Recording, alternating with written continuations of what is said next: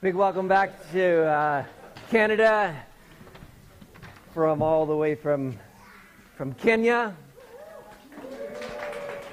Seagrass away for a whole month there, and hopefully in the next uh, few weeks we can get a little update on how Calvin and Nicole are doing.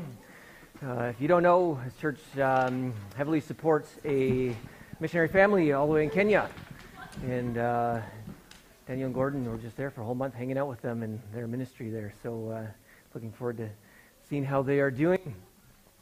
Uh, we're going to talk uh, today about Holy Week. This is actually the beginning of Holy Week, and throughout Christian tradition, both, both in the Western and the Eastern Church, um, we are starting to celebrate Holy Week as we move in. Today is Palm Sunday, and uh, Holy Week comprises of Palm Sunday, or sometimes known as Passion Sunday, and then we got Holy Maundy and Holy Tuesday and Holy Wednesday, also known as Spy Wednesday. Dun dun dun. And then we have Monday, Thursday, Good Friday, and then Holy Saturday or Black Saturday. And then next week is Easter Sunday.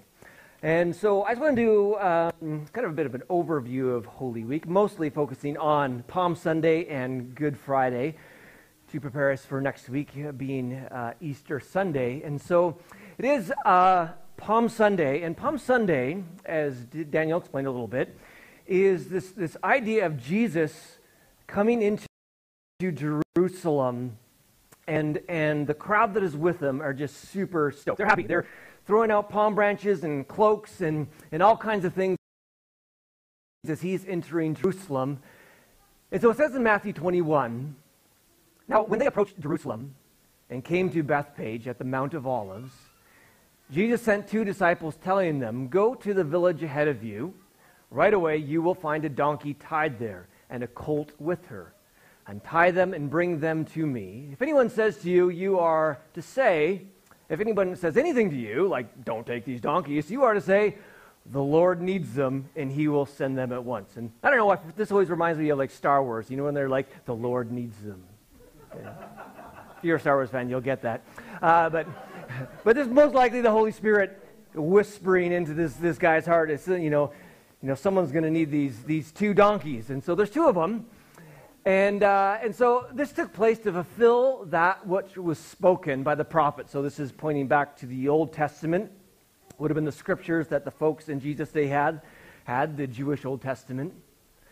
Tell the people of Zion, that's Jerusalem, look, your king, this would be the Messiah they were hoping for, is coming to you unassuming and seated on a donkey, and a colt the fowl of a donkey.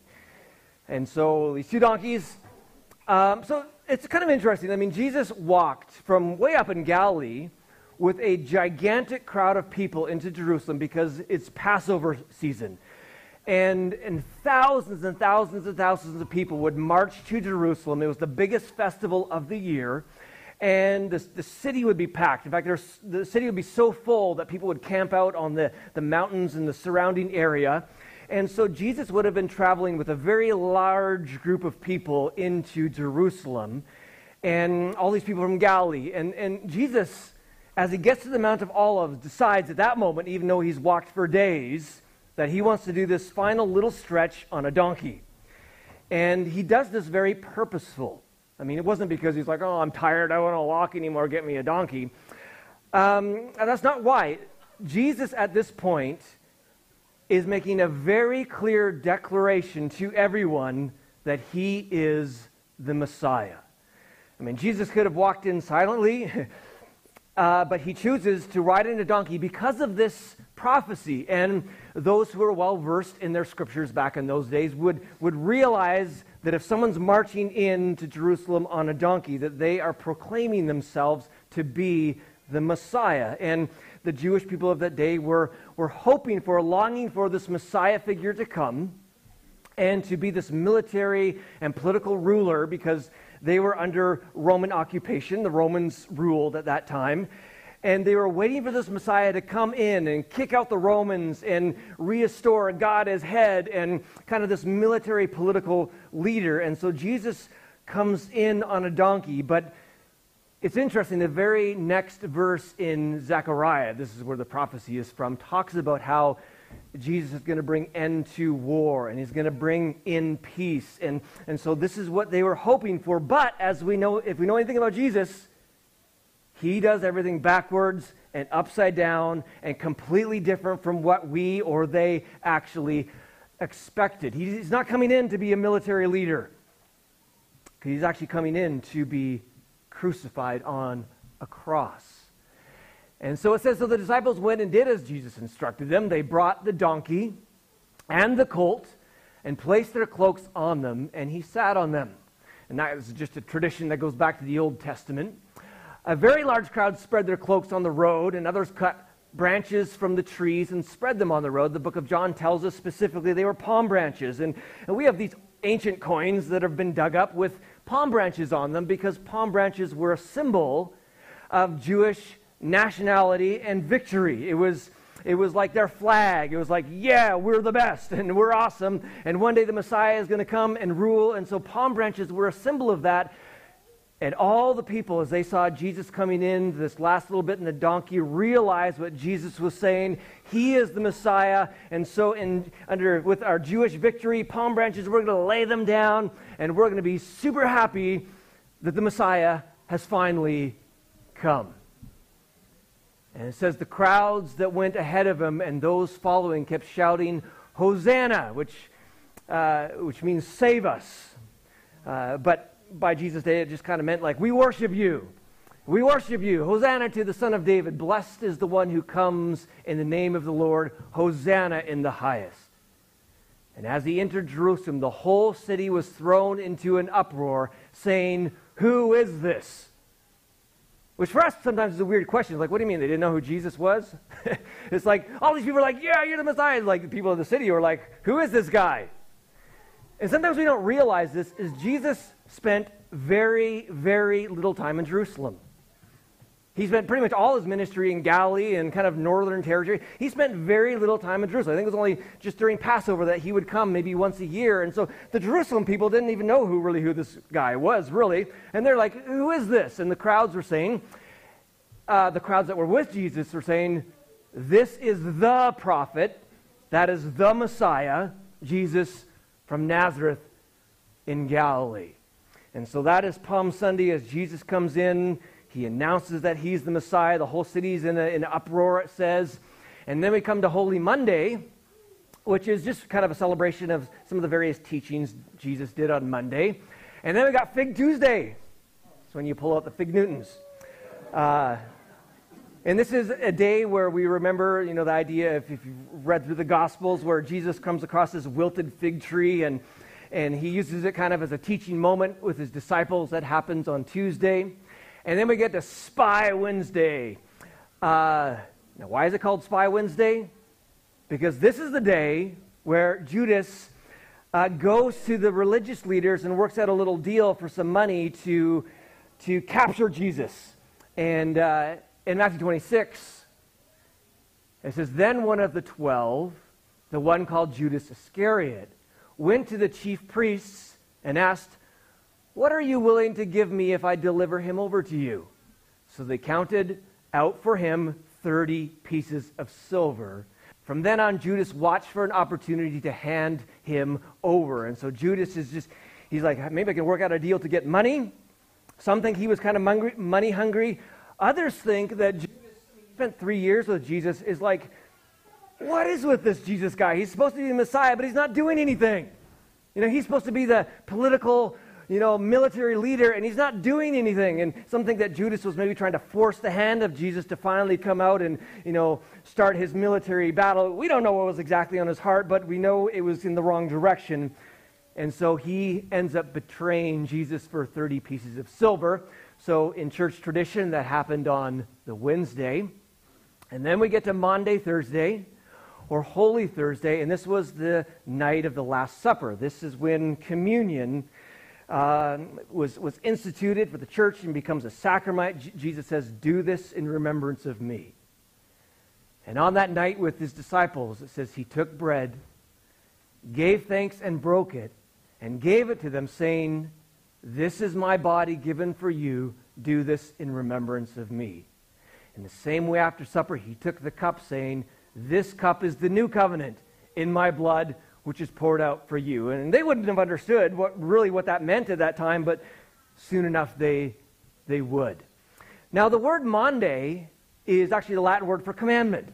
And so in English, this would be Commandment Thursday. Because this is when Jesus gives the new command, what, what I call the one command, the one main command of Jesus.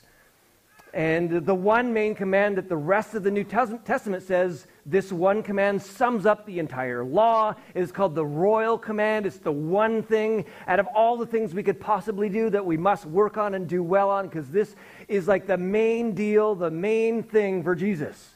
The Maundy Thursday, the Commandment Thursday, where he says, A new commandment I give you love one another.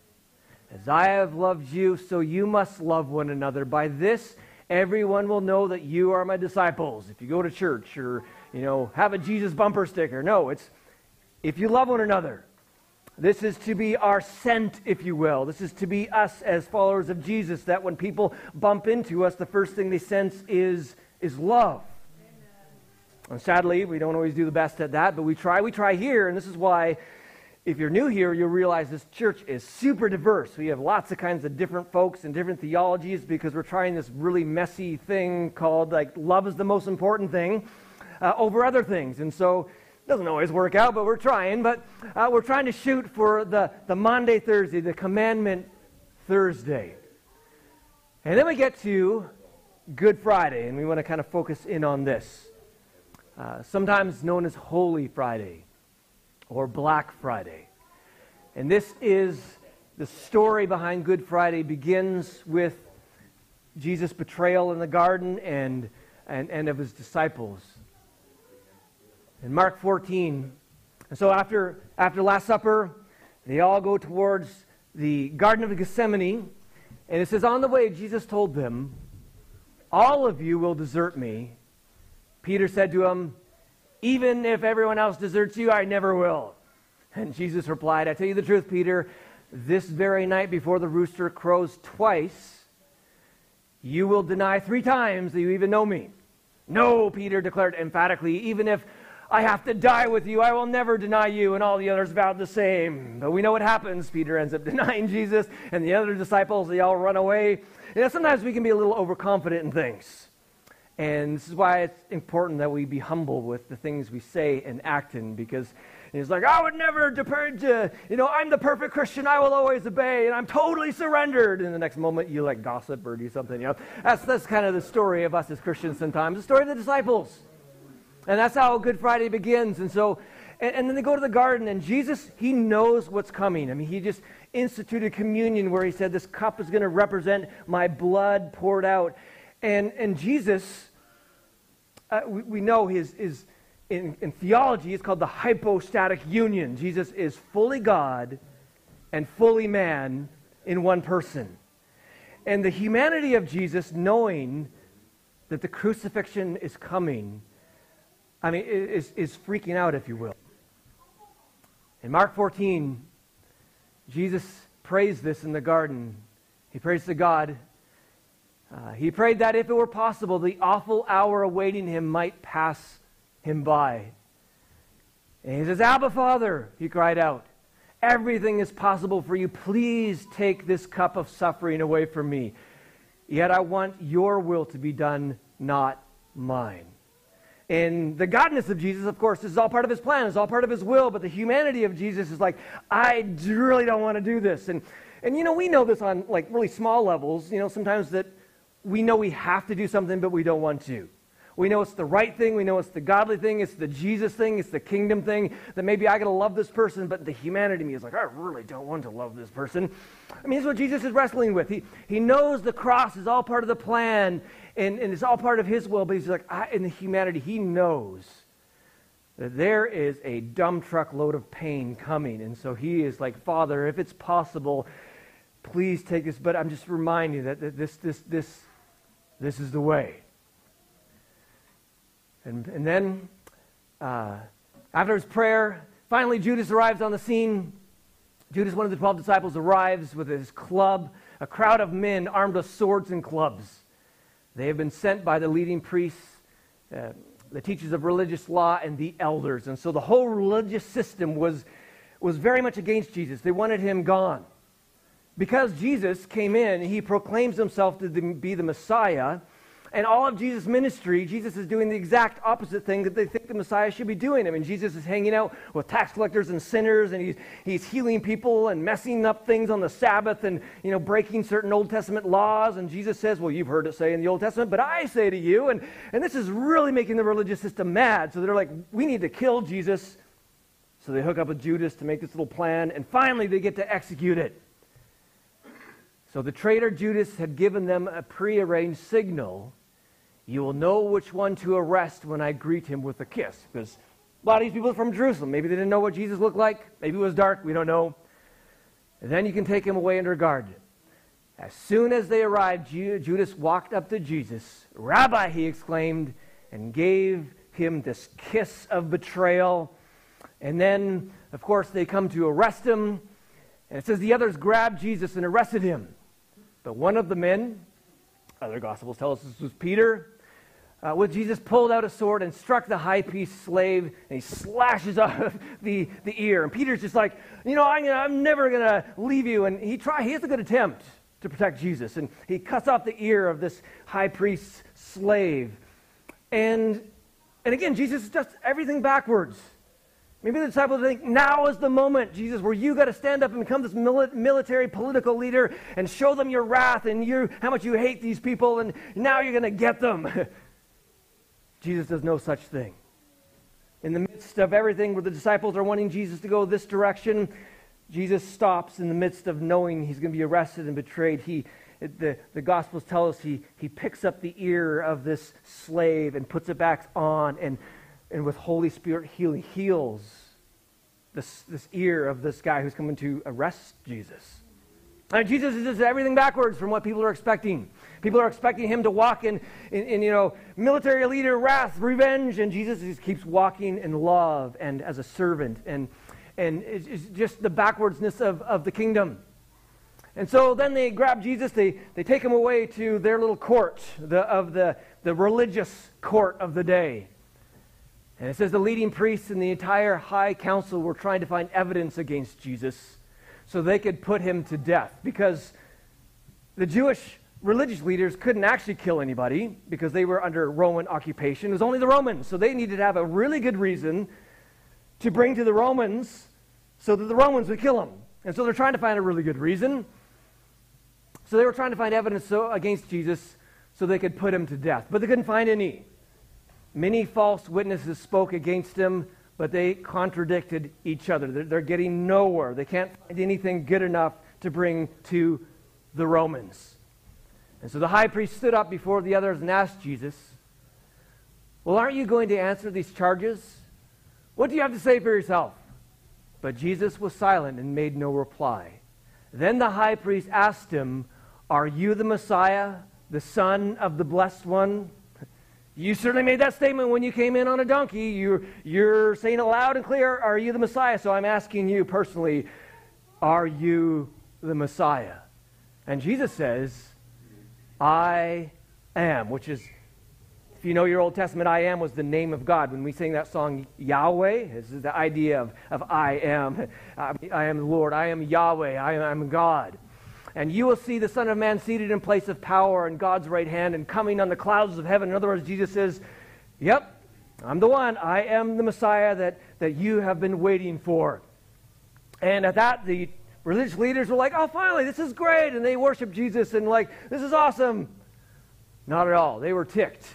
Then the high priest tore his clothing to show his horror and said, Why do we need other witnesses? You have all heard his blasphemy. What is your verdict? Guilty, they all cried. He deserves to die. So the religious court condemns the very Son of God.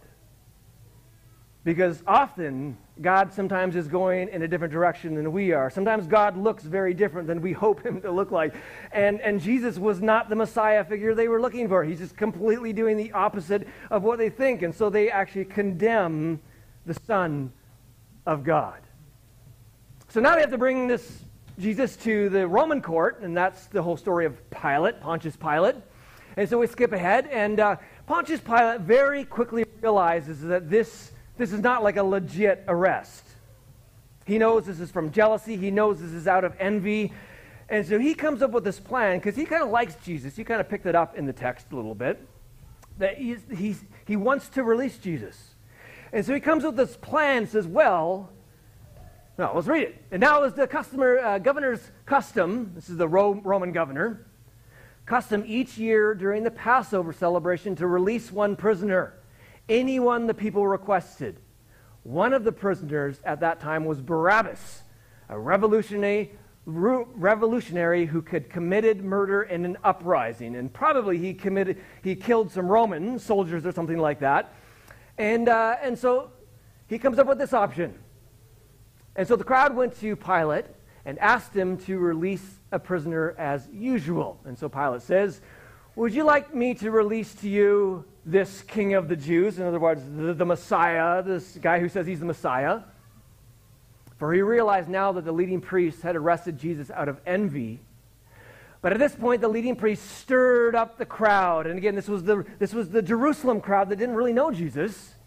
The religious people stirs up the Jerusalem crowd to demand the release of Barabbas instead of Jesus. And Pilate asked them, Then what should I do with this man you call the king of the Jews? And then we have these famous lines where the crowd shouts back, Crucify him. Why, Pilate demanded, what crime he has committed. Again, Pilate realizes that this is, this is not going in the right direction, but History tells us that Pilate was in a bit of an iffy state as Roman governor. He had messed up a few times, and there had been some uprising, and his job was to keep things quiet, and he senses the, the tension in the crowd, so he has to end up going with this idea of crucifying Jesus. But the mob roared even louder Crucify him! And so, to pacify the crowd, again, it doesn't seem like this was Pilate's. Uh, choice that he would have made, but to pacify the crowd and to keep his position and to keep the uprising stuff down, Pilate releases Barabbas to them. And he ordered Jesus flogged with a lead tipped whip, then turned him over to the Roman soldiers to be crucified. And, and when someone would be crucified, it would begin with the, the flogging. Sometimes prisoners wouldn't even make it through the flogging and would end up dying because it was such a brutal. I mean, it turned your back into hamburger, this, this, this whip with these tips on it. And so uh, Jesus is heading towards crucifixion, which, if you're a Roman citizen, you would, it doesn't matter, you could do the worst thing as a Roman citizen, you would never be crucified because it was the most awful kind of torture of the day.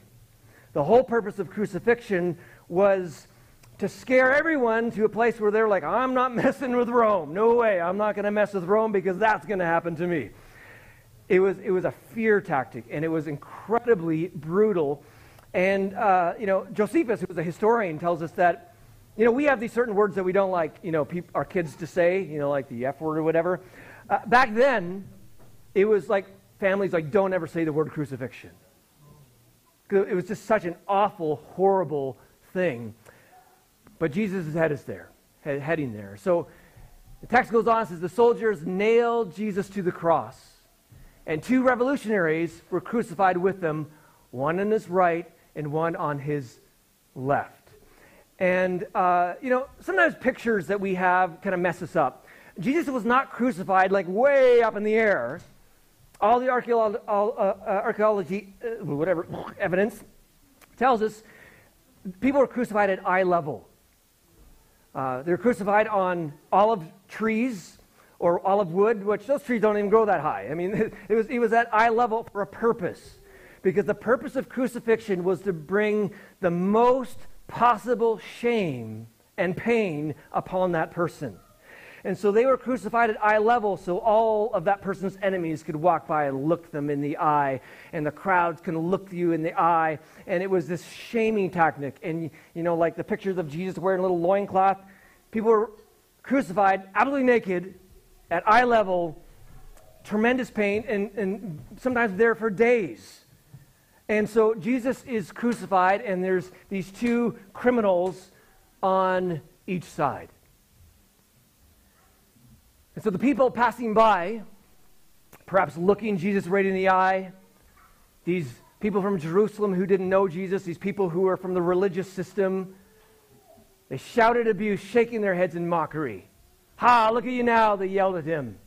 You said you were going to destroy the temple and rebuild it in three days. Well, then save yourself and come down from the cross. And, and they're taunting Jesus. Man, if I had the power of Jesus at that moment, I would come down from the cross. I mean, Jesus said at any moment I could call thousands of angels to come and rescue me, but it, it goes against this whole plan, this whole upside down kingdom that he was actually creating. And he stays on there. And as the old saying goes, the only thing that held Jesus there was his love for you and me, his, the purpose of the kingdom and purpose of what he was going to be doing. Because I know when I'm in pain and someone mocks me or lies about me, I'm like, you know, that's not right, and I'm going to show them.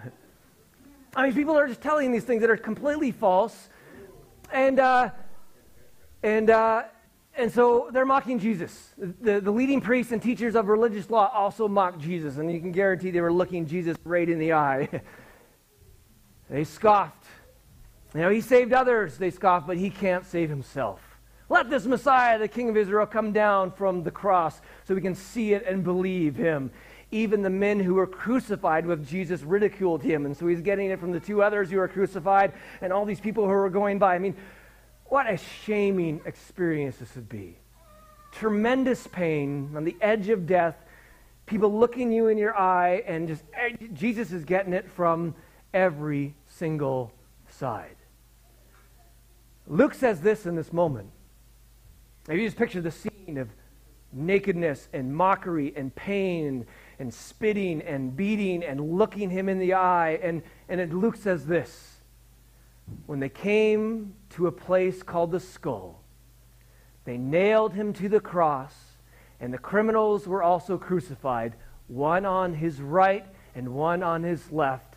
And the next verse says, Jesus said, Father, forgive them, for they don't know what they're doing. This is completely upside down kingdom. I mean, who would do that? I mean, we want to fight back or, or something, but Jesus is like, as these enemies are scoffing him, Father, forgive them, for they don't know what they are doing. And we know this comes from the heart of God because Jesus said, Every single word I say is exactly what the Father wants me to say. Everything I do is exactly what the Father. So this is actually coming from the heart of God. And, and a curious question is Did God answer that prayer? And so Mark goes on, it says, At noon, darkness fell across the whole land until 3 o'clock.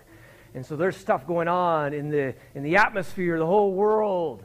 And then at 3 o'clock, Jesus called out with a loud voice, Eloi, Eloi, lama sabachthani, which means, My God, my God, why have you abandoned me?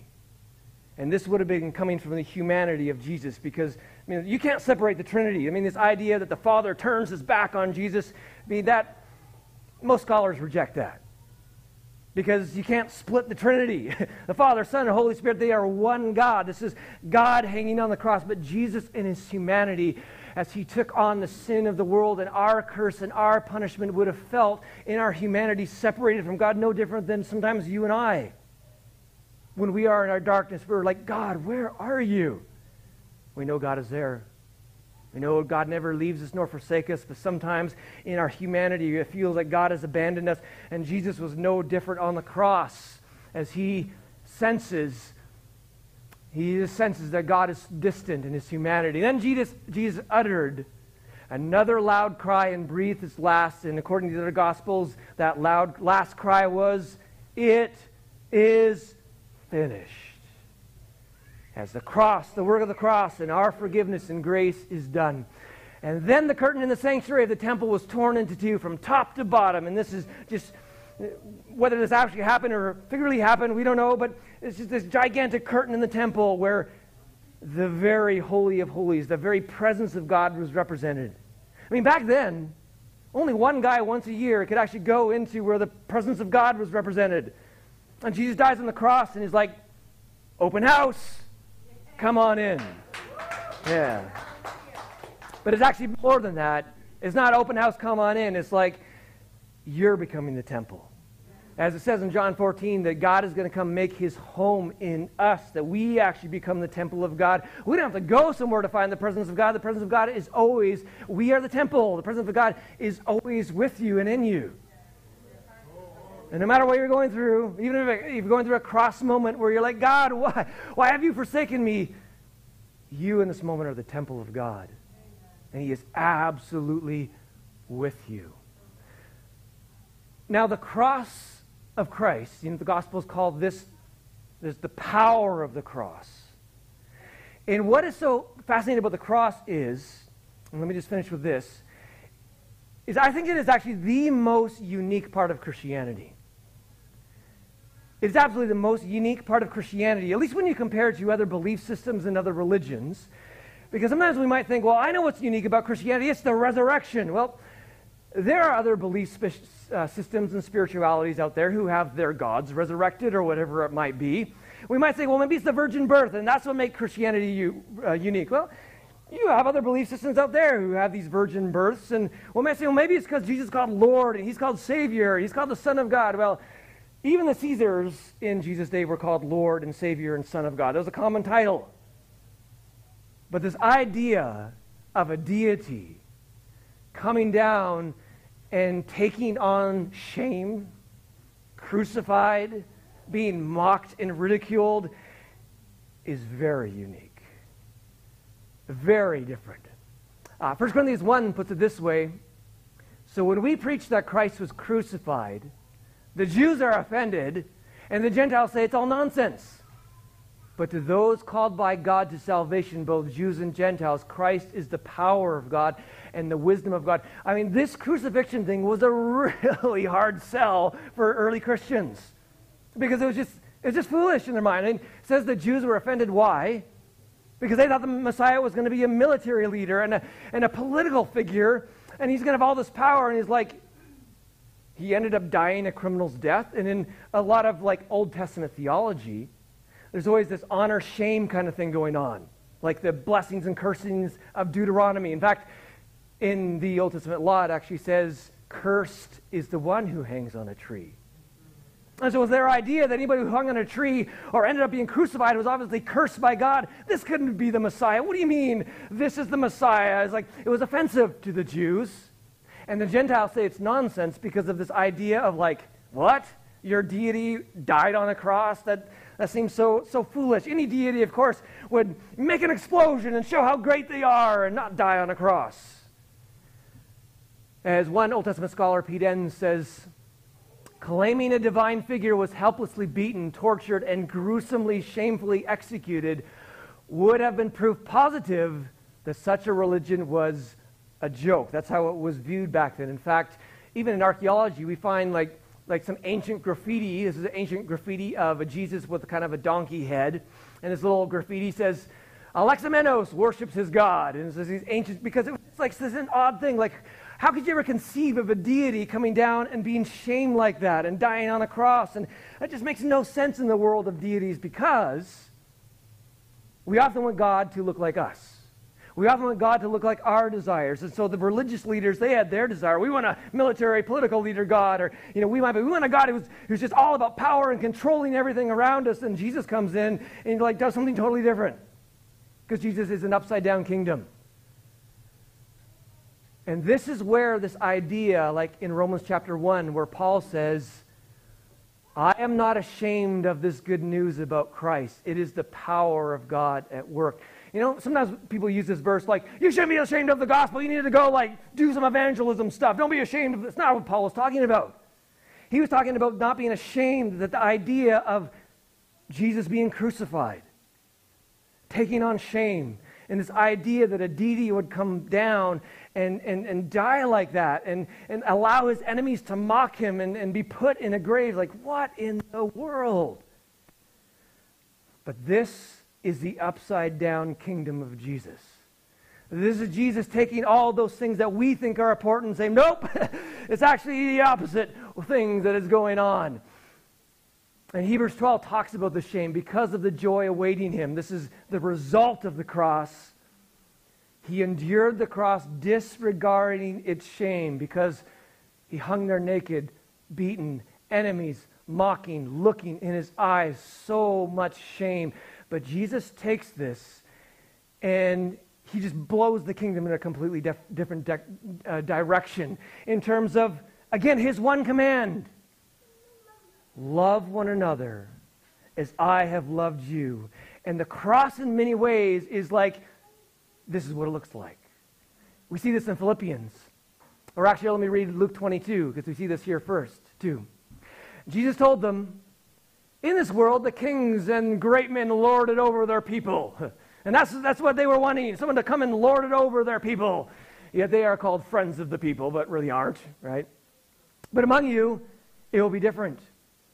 Those who are the greatest among you should take the lowest rank, and the leader should be like a servant. Who is more important? The one who sits at the table or the one who serves? Well, the one who sits at the table, of course, but not here, not my kingdom, not the way I do things. It's not God's perspective. For I am among you as one who serves. And this cross is all about this connection between God and us as humanity, where all the other gods are about, you know, my glory and, you know, my power, and I control everything. And if you mock me, I'm going to shame you, and you're going to, I'm going to sick bad things on you. And God says, it's not the way the kingdom works. We see in Philippians, this whole thing becomes an example of how we are to live. Paul says, don't be selfish.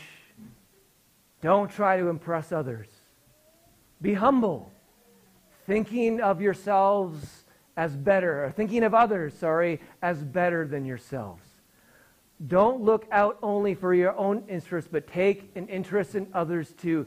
You must have the same attitude that Christ Jesus had. What? When he was healing people? No, no, no, not there. Uh, what, when Jesus was teaching? No, no, not, not there. Specifically here. Though he was God, he did not think of equality with God as something to cling to. Instead, he gave up his divine privileges. He took the humble position of a slave and was born as a human being.